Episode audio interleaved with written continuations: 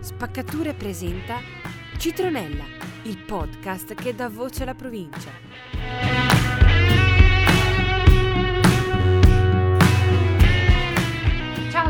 E bentornati a Citronella. Questo è sempre A la Citadella? sua Citronella. Ah, Questa ok. è la- sempre la nostra sigla. No, non è una sigla. Non è una sigla, è una Vabbè. presentazione che evitiamo di fare Ok. perché tanto siamo sempre noi. Il podcast di Spaccature. Io sono Giulia. Volevo che mi presentasse lei, però... eh, E lui è Marco. Ecco, ok, Ok, brava Giulia, grazie. Dai, oggi chi abbiamo? Abbiamo il piacere di avere ben due ospiti, due geni, Due de- fusti. due geni del male, due geni del male. Allora, e Matteo Cipriano e Alberto Pilotto. Allora, adesso, adesso siccome sono due se- e Giulia è andata in confusione perché ha detto, oddio, due come li gestiamo stasera? E sarà difficile gestirli perché hanno tanto da dire. Allora, adesso in- mm, iniziamo eh, lasciando a loro una breve presentazione. Cosa ci fate qua? Beh, allora innanzitutto ciao a tutti, io sono Matteo Ciprian, eh, sono un ingegnere delle telecomunicazioni, ehm, lavoro, a Ca- lavoro a Cambridge e, e mi occupo di intelligenza artificiale, appunto, e di machine learning e insomma so- sono qui stasera per cercare di parlare insomma di questa Ottimo. tematica, cercare di approfondirla assieme ai miei amici qui e spe- speriamo di Grazie, trovarne qualcosa di di, noi. Interessante. Sicuramente, poi inizieremo appunto a chiederti le cose di base. E poi Onorato. abbiamo Alberto. Eh, io sono un semplice studente di... Semplice, tra semplice virgolette. studente Dai, di modesto. scienze filosofiche senza alcuna referenza come il nostro Matteo, a parte un titolo accademico triennale. E, e sono qui per tentare di magari entrare più a fondo nei concetti che andremo a, andremo a spiegare, che sono concetti su cui la filosofia lavora da secoli, diciamo. Diciamo che abbiamo unito l'utile al dilettevole, o comunque in tutti e due i campi, sia quello tecnologico che quello filosofico Esatto. stasera, per cercare di fare una riflessione un po' a 360 gradi su una materia che ci riguarda spesso e volentieri per quanto riguarda il nostro mondo di oggi e la nostra vita quotidiana. Esatto. Dai, partiamo dalla, dalla base, insomma, vi faccio dire subito una domanda. Che cos'è la- l'intelligenza artificiale? Cioè un po' il contesto, la definizione, quindi machine learning e intelligenza artificiale. Vai Matteo. Ok, mi, mi permetto di rispondere appunto perché eh, allora diciamo che partiamo col dire che non esiste una unica definizione di intelligenza artificiale, questo dobbiamo Ok. accettarlo.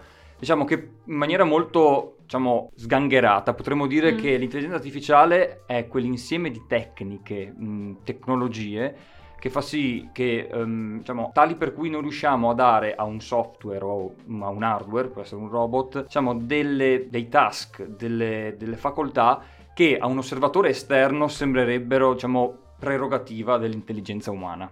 Ecco, questa diciamo è una prima definizione di intelligenza artificiale. Ora, ehm, l'intelligenza artificiale potremmo dire che, per riassumere in maniera molto grossolana, Mm? comprende cinque task fondamentali. Quindi un software che ha intelligenza artificiale ha la capacità di apprendere, la capacità di ragionare, la capacità di pianificare, la capacità di comunicare e infine la capacità di essere cosciente di se stesso. Ecco, ora non, è- non voglio assolutamente dire che l'intelligenza artificiale significa avere tutti questi cinque questi requisiti.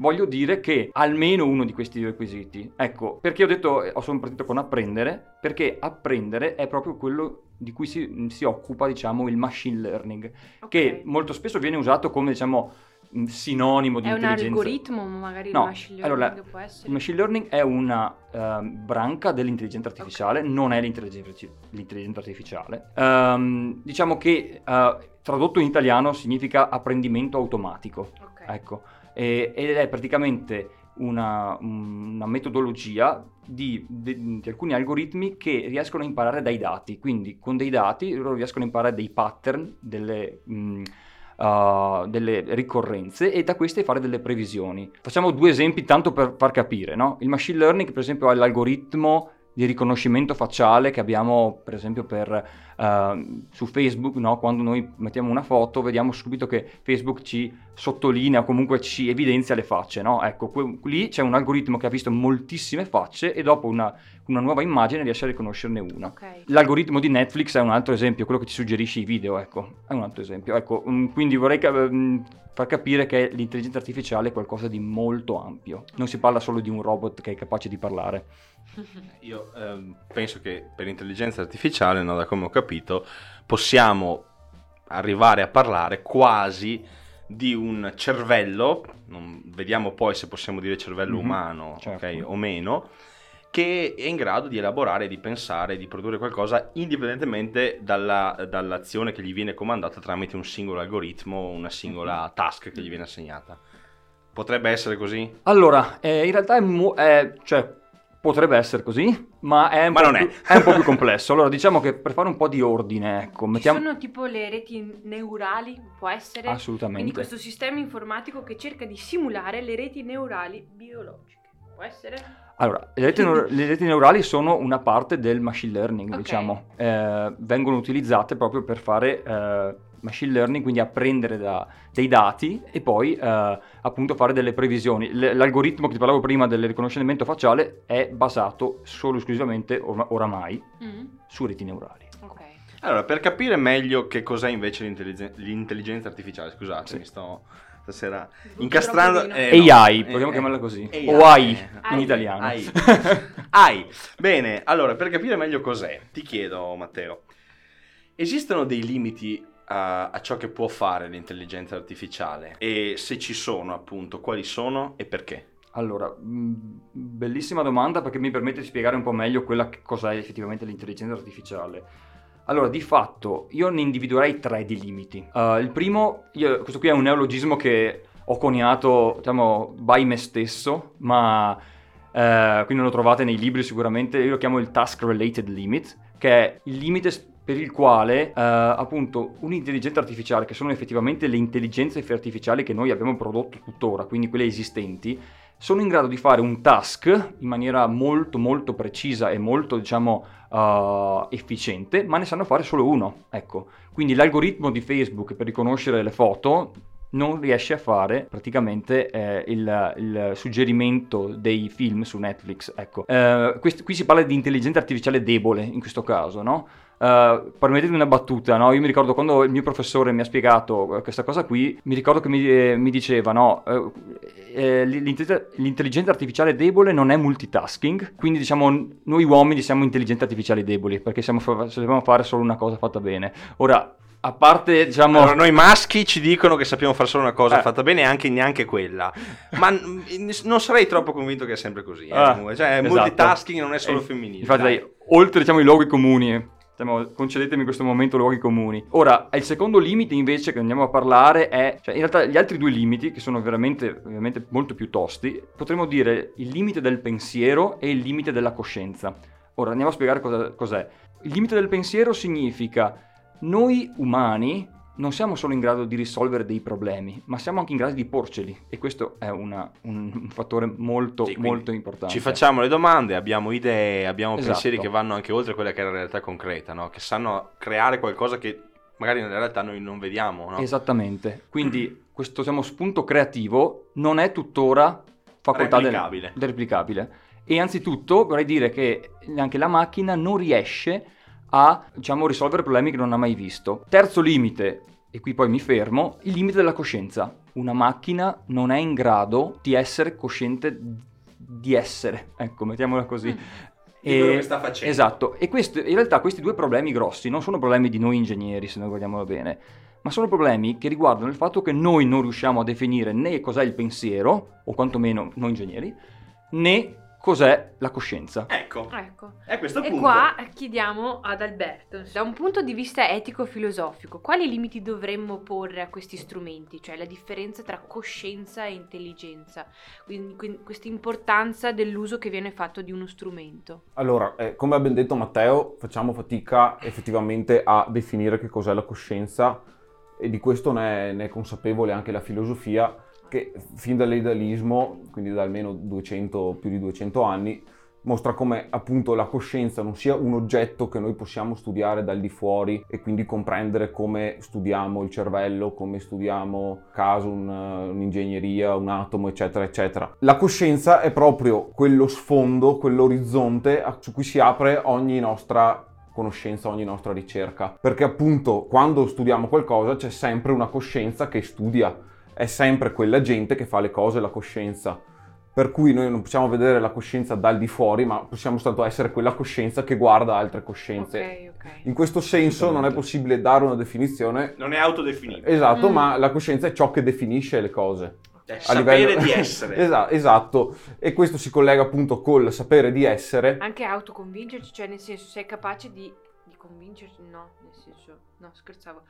No, sono- Cioè- no, è, auto- no, è volevo- autoconsapevolezza, cioè Eh, comprensione del volevo dire- senso anche di quello che si fa, perché un, un algoritmo, un'intelligenza artificiale come può essere Deep Blue che gioca a scacchi, batte Eh, i campioni di scacchi, esatto. non, è- non comprende che cosa è il gioco, cos'è un gioco, non sa di, sta- di star giocando, semplicemente Ok. agisce a una botta e risposta di Agisce degli istinti. Ok, Esatto. ok, ok. Esatto.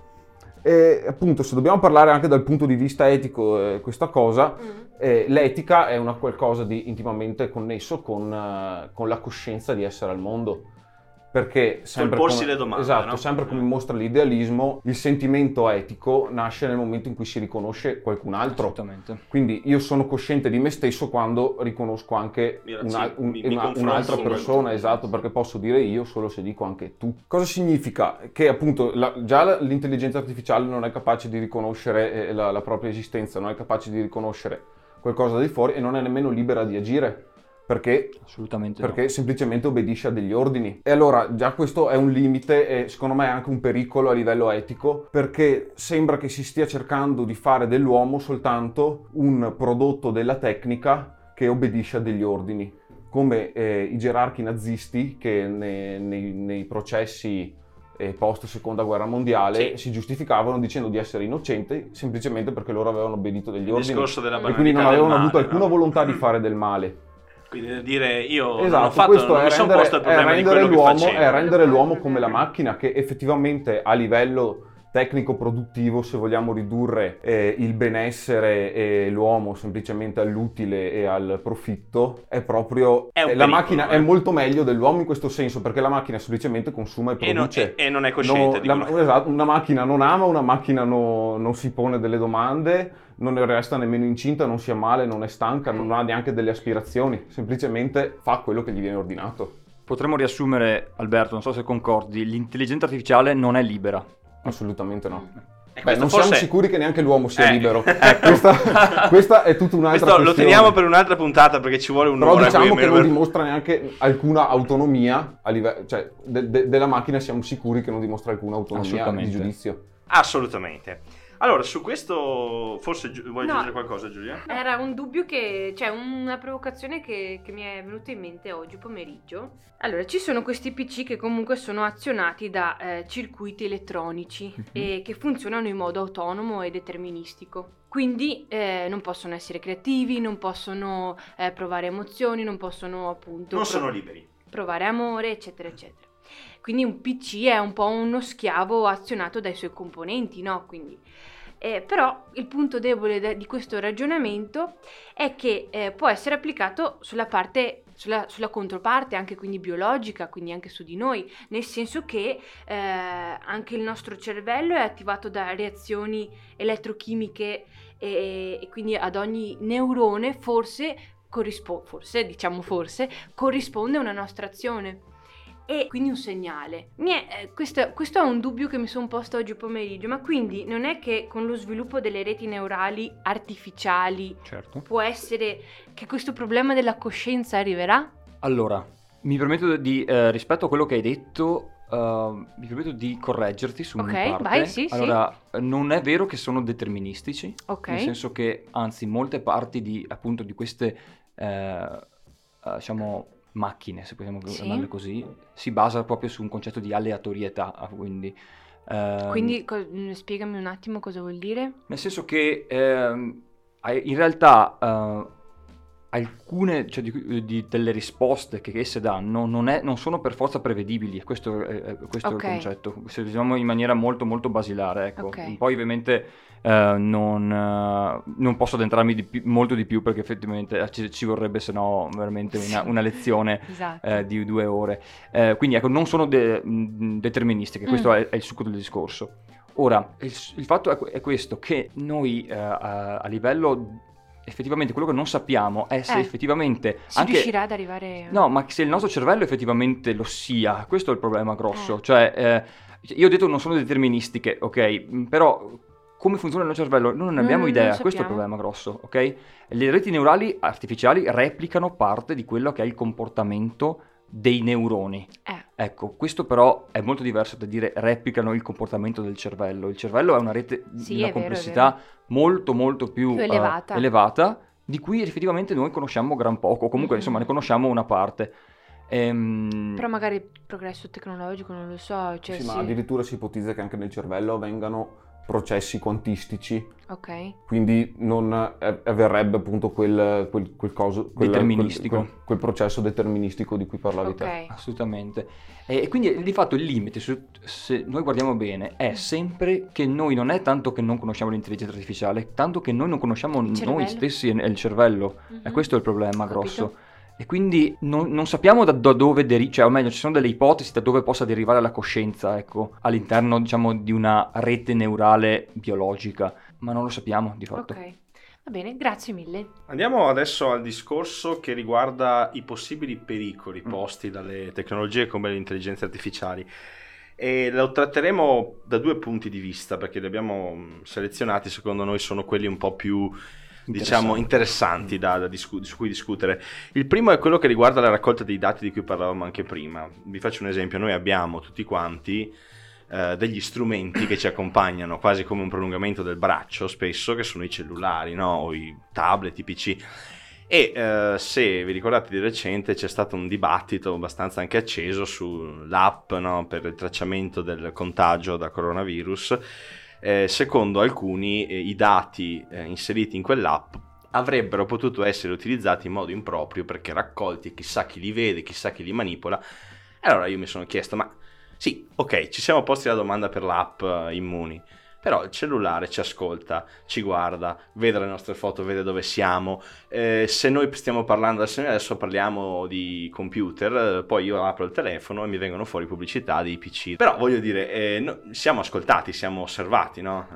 Il cellulare ha un microfono che trasmette in due direzioni. Quindi eh, il problema della raccolta dei dati, eh, per esempio da parte di grandi società informatiche come Google o Apple, che sia, è effettivamente pericoloso mh, da un punto di vista sia etico, ok, che poi effettivamente concreto per noi, applicato a qualcosa che mh, possiamo ricondurre alle intelligenze artificiali, cioè chi raccoglie questi dati? Come possono essere usati? Possono arrivare a controllarci attraverso gli strumenti tecnologici? Eh, chi vuole dei due? Poi magari vi, vi confronto. Beh, allora, partiamo con una, diciamo, una premessa che mi, mi sento di fare. Ecco, l'app Immuni, che tanto viene citata, Esatto. non usa intelligenza artificiale. Ok. Quindi, per chi abbia paura della intelligenza Segnatevelo! Esatto, nel senso che eh, non usa intelligenza artificiale, quindi eh, usa delle altre tecnologie di raccolta dei dati, quello sì, ma mh, che sono a mio avviso molto molto meno pesanti e, eh, come si può dire, mh, prevaricanti di tante altre tecnologie delle dei social network che tanto abbiamo, no? Ora, rispetto alla domanda che tu mi hai fatto specifica, cioè se qualcuno mh, con l'intelligenza intelligenza artificiale può controllarci, la risposta è parzialmente sì, ma in che senso? Bisogna capirla, come bisogna declinare questo, diciamo, questo sì. Ora, non nel senso che si può manipolare la nostra mente, perché allora l'intelligenza artificiale senza i dati non è nulla, quindi noi abbiamo bisogno dei dati per farla andare banalmente, no?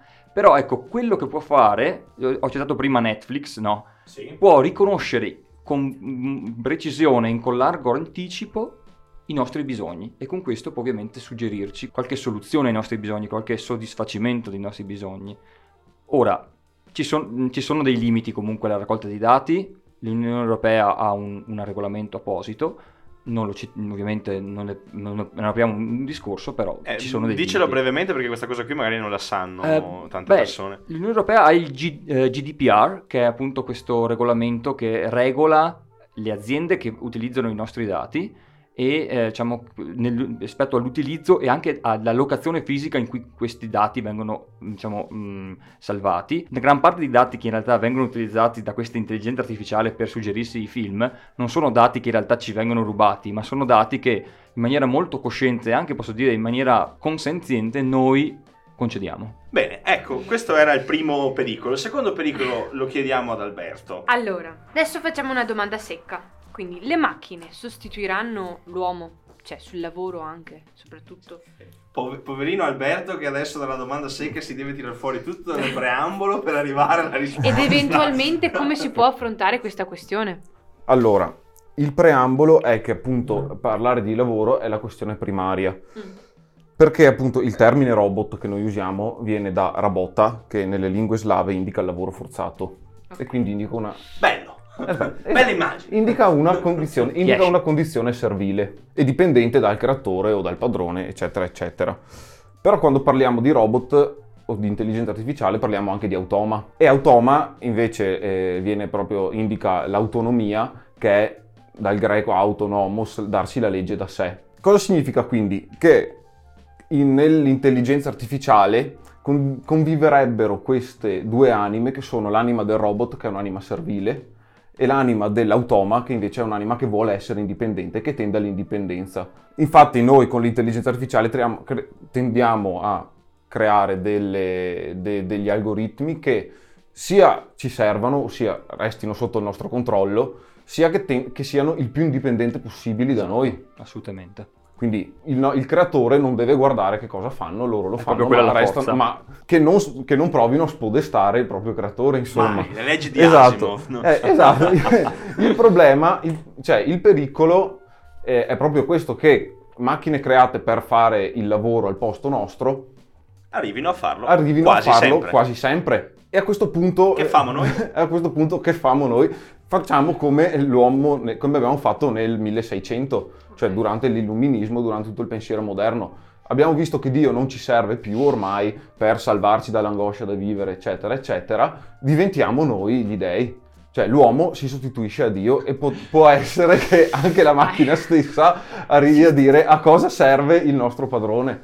Cioè non arrivi a, non arrivi a Matteo dice chiederselo. non lo farà. Non arrivi, non arrivi a chiederselo.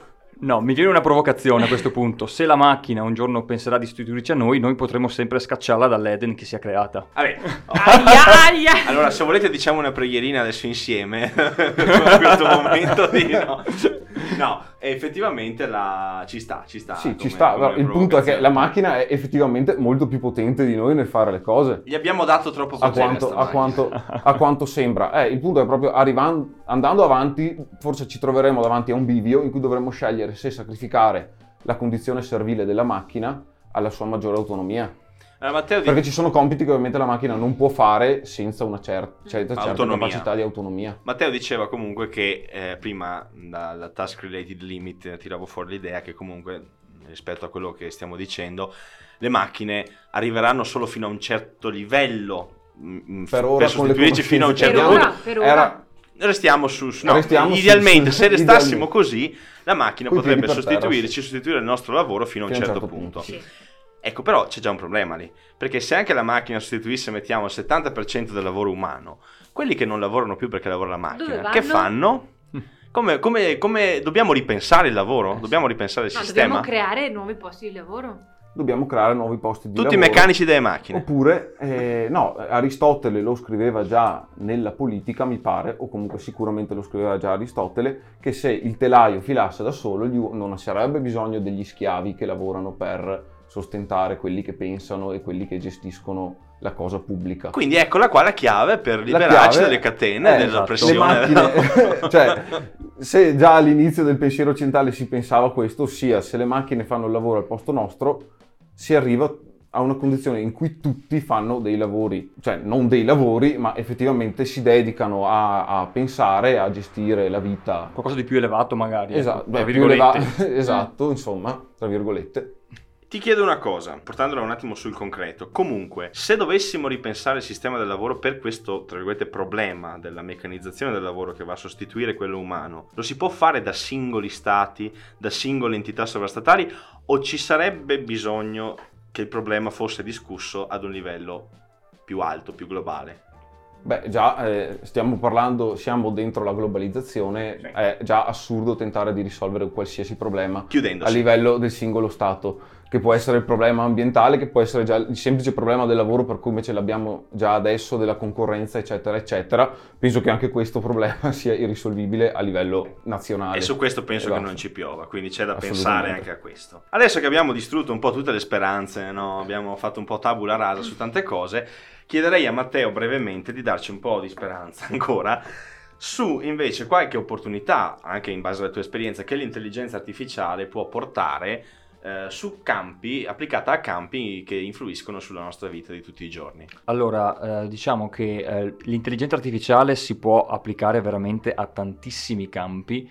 Eh, io quello di cui ho esperienza, che è quello diciamo, su cui la- ho lavorato, lavoro tuttora parzialmente, è per esempio le applicazioni nel settore healthcare, quindi sanità e diciamo salute. Ecco, Ehm, io faccio per esempio un, un- esempio di un lavoro che ho seguito eh, nell'ultimo anno l'ultimo anno di università eh, con un, un- un neuropsichiatra nel quale abbiamo tentato con diciamo, un- un'equipe di ingegneri e diciamo, mh, psicologi di fatto di eh, decifrare, passatemi il termine, eh, delle onde cerebrali, chiamate anche EEG o EEG, di una persona che era completamente paralizzata e cercare di decifrare quindi il suo, tra virgolette, Linguaggio. linguaggio, farlo comunicare, ecco. Questa persona non comunicava, ecco.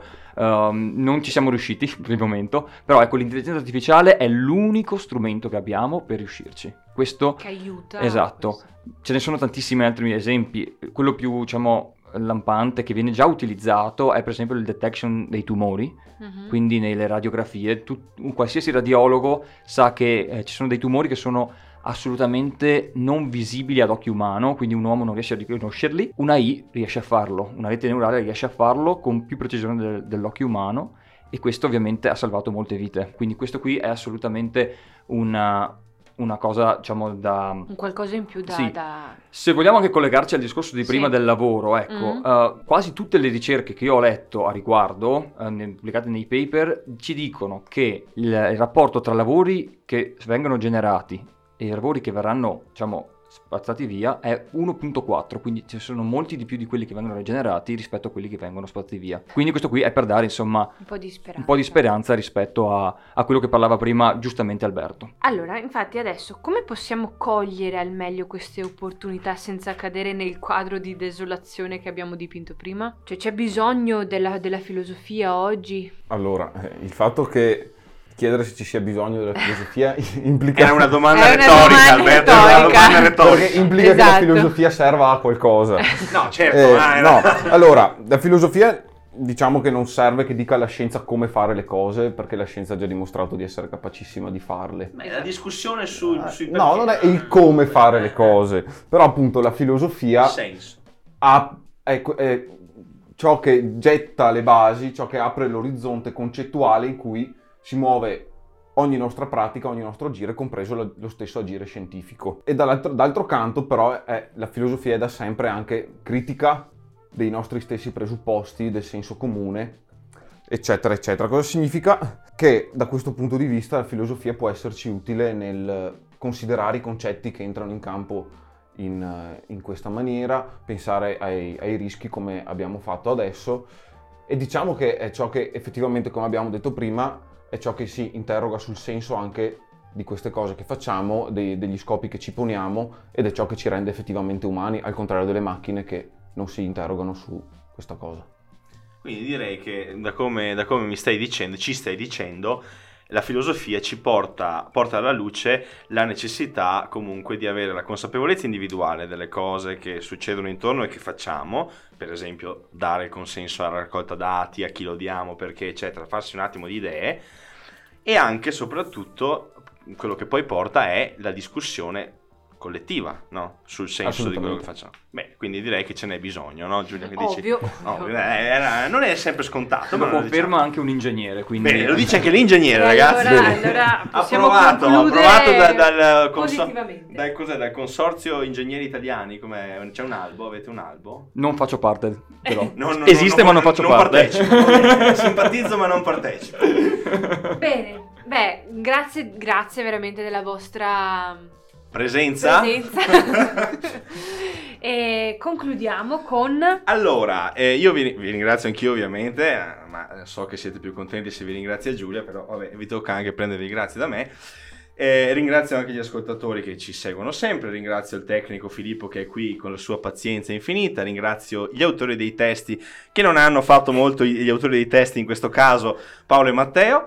E io vi... la- Grazie anche a Graziella. Sì, e non finiamo la frase. e concludiamo noi sempre con una canzone. Eh, un brano, in questo caso di un gruppo locale che si chiama eh, sono i Cactus, qualcuno di voi conoscerà. Certo. È un brano eh, di recente uscita che si intitola Blue Lips Cold Heart, quindi labbra blu, cuore freddo. Abbiamo parlato di intelligenza artificiale, eh, ci sono dei sintetizzatori nella canzone, andiamo, eh, diamogli sto, sta- celebriamola così.